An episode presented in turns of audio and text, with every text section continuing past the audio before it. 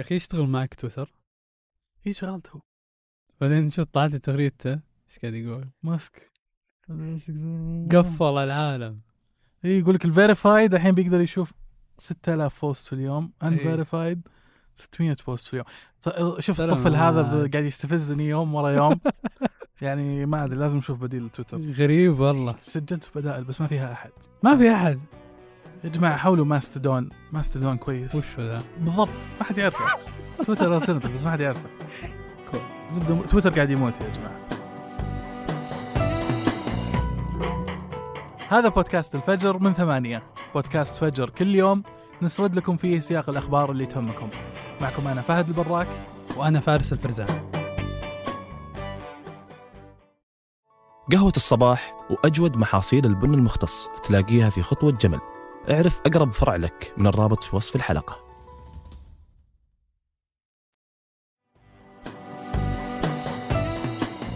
يوم الثلاثاء اللي راح كان المفروض يكون يوم طبيعي في حياة نائل وهو مراهق فرنسي من أصول جزائرية واللي بسبته تعيش فرنسا مظاهرات ضخمة جدا.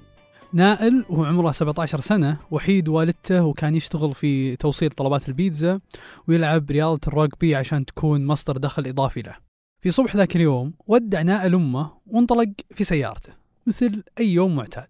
لكن وبسبة مخالفة مرورية أطلق عليه واحد من الشرطة بمنطقة غرب باريس رصاصة على سيارته. واللي بحسب الشرطي كان عشانه قاوم الشرطة ورفض أنه يوقف للإشارة. فخاف أنه بيدعس اللي قاعدين يمشون. Because a French policeman has now been charged and remanded in custody following the killing of a 17 year old boy named as Nahel. لكن فيديو الحادثة اللي انتشر كان الشرارة لتظاهرات ضخمة في فرنسا. مو بس ضد اللي اعتبروه وحشية من الشرطة الفرنسية لكن كذلك اعتبروه عنصرية ضد العرب والمسلمين واللي يعتبرها البعض مترسخة في قوات الأمن الفرنسية.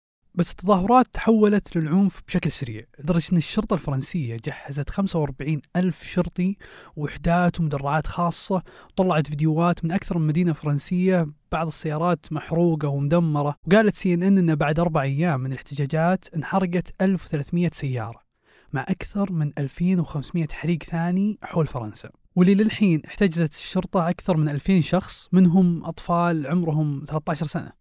وما زالت التظاهرات تنتشر المدن الفرنسية وتعتبر هي الأكبر من نوعها من عام 2005 ومع رفض الحكومة الفرنسية أنهم يعلنون حالة الطوارئ يزيد الترقب الأيام الجاية في فرنسا. مع استمرار هذه التظاهرات وأعمال العنف ضد الشرطة والغموض حول مصير الشرطي المتهم بالقتل العمد. وعموما هذا الغضب العام على الشرطة الفرنسية مو بشيء جديد. فهي بحسب أكثر من إحصائية تعتبر الأكثر وحشية حول أوروبا. هذه السنة مثلا أصدر الرئيس الفرنسي ماكرون قرار رفع سن التقاعد فكذلك طلعت تظاهرات واسعة ضد هذا القرار أجبرت الشرطة على أنهم يستخدمون الغاز المسيل للدموع عشان يفرقون بين المتظاهرين Yeah, well, as you can see, there's a heavy police presence on the streets of Paris tonight. Police officers trying to quell pockets of protest. استخدمت بعد القنابل الصوتية ورصاص المطاطي واللي تعتبر ممنوعة في أكثر دول أوروبا وهذا الشيء خلى مجلس حقوق الإنسان بالأمم المتحدة أنهم ينتقدون استخدام فرنسا للقوة المفرطة في مواجهة الاحتجاجات. لكن اللي يزيد خطورة الاحتجاجات الأخيرة على فرنسا هو أنها مي بس موجهة ضد وحشية الشرطة الفرنسية لكنها كذلك احتجاج على العنصرية ضد الأقليات خصوصا المسلمين ووضعهم الاقتصادي والمعيشي. لأن حادثة نائل مهي بالأولى من نوعها. ففي 2020 انتشر فيديو لأربع ضباط شرطة يضربون منتج موسيقي أسود. وفي 2005 مات مراهقين من أصول موريتانية وتونسية بعد ما انحاشوا من نقطة تفتيش. وبالخطأ تعرضوا للصعق الكهربائي في محطة كهرباء. وحسب دراسة سوتها لجنة تابعة للحكومة الفرنسية في 2016 فإن الشرطة توقف السود والعرب بمعدل أكثر من 20 مرة من غيرهم. هذه الإحصائيات تزامن مع تحريض اليمين المتطرف ضد الأقليات وخصوصا المسلمين. فاليمين ينظر للإسلام والأقليات اللي تمثله تهديد لقيم النظام الفرنسي العلماني.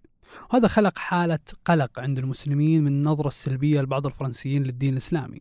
ومعها سجلت فرنسا في عام 2020 زيادة في الاعتداءات على المسلمين بنسبة 53% وكذلك زيادة في الاعتداءات على المساجد بنسبة 35% أما علاقة الأقليات وتحديدا المسلمة مع الحكومة الفرنسية فغالبا ما كانت متوترة. فالحكومات الفرنسية على مر السنين تحاول أنها تدمج الأقليات المسلمة في النظام العام.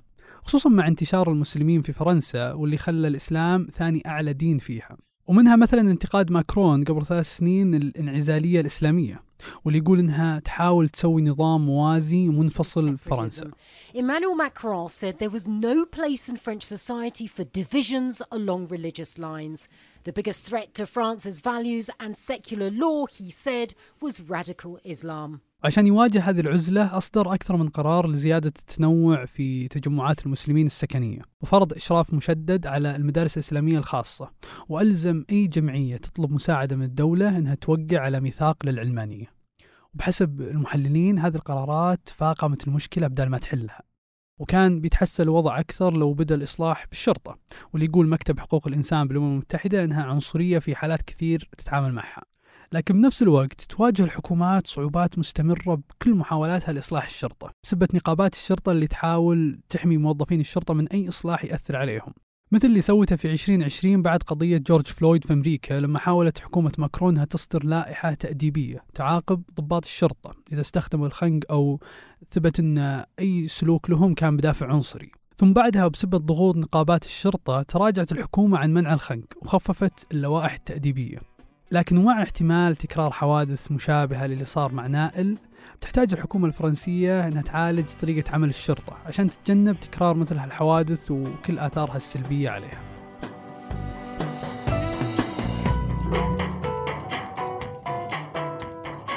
وقبل ننهي الحلقة هذه أخبار على السريع. هالأسبوع صار كل المواطنين في كوريا الجنوبية أصغر بسنة أو سنتين. بعد ما بدأت الحكومة بتطبيق نظام جديد لحساب العمر بدل النظام اللي كانوا يستخدمونه قبل.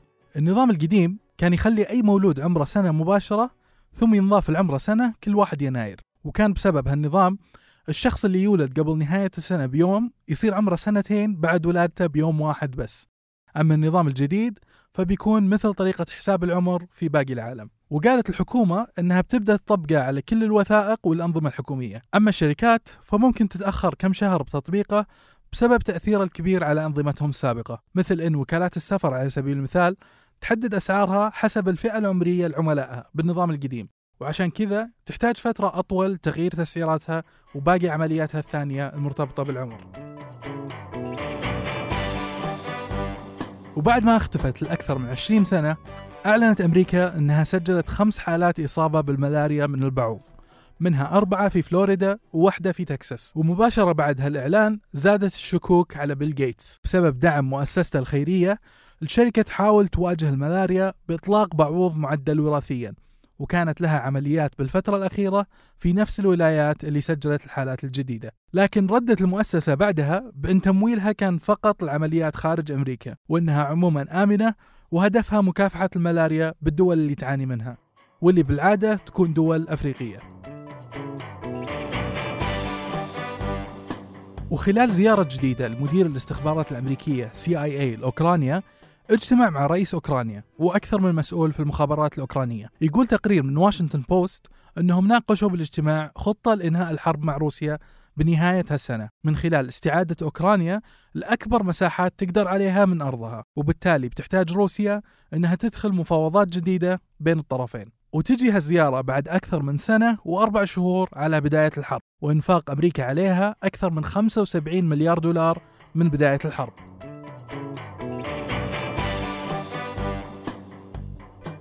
وبعد سنة ونص من وصول أبل لفترة بسيطة لتقييم 3 تريليون دولار رجعت هالأسبوع لنفس التقييم بعد ما ارتفع سهمها 2% ووصل سعرها لأكثر من 190 دولار.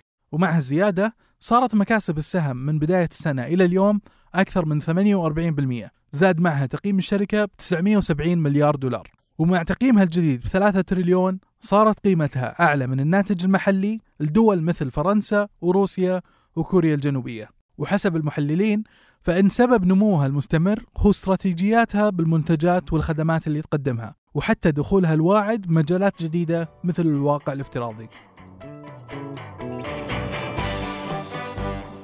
وفي الصين شرعت الحكومة قانون جديد لمكافحة التجسس بيعطيها قدرة أكبر على مراقبة الشركات الأجنبية والمؤسسات الدولية اللي تشتغل في الصين عشان تتأكد من عدم ارتباطها بأي جهة خارجية. وبعد إصدار القانون قالت الحكومة الأمريكية أن قوانين الصين لمكافحة التجسس فضفاضة وتعطيها مجال كبير لمواجهة أي اشتباه بعقوبات كبيرة وضمن القانون اللي بحالات كثير يسمح بالسجن مدى الحياة أو حتى الإعدام في قضايا التجسس. وحسب المحللين تشريع هالقانون صار بسبب زيادة التوترات بين أمريكا والصين في الفترة الأخيرة وفي أكثر من مجال مثل السياسة والتقنية وغيرها.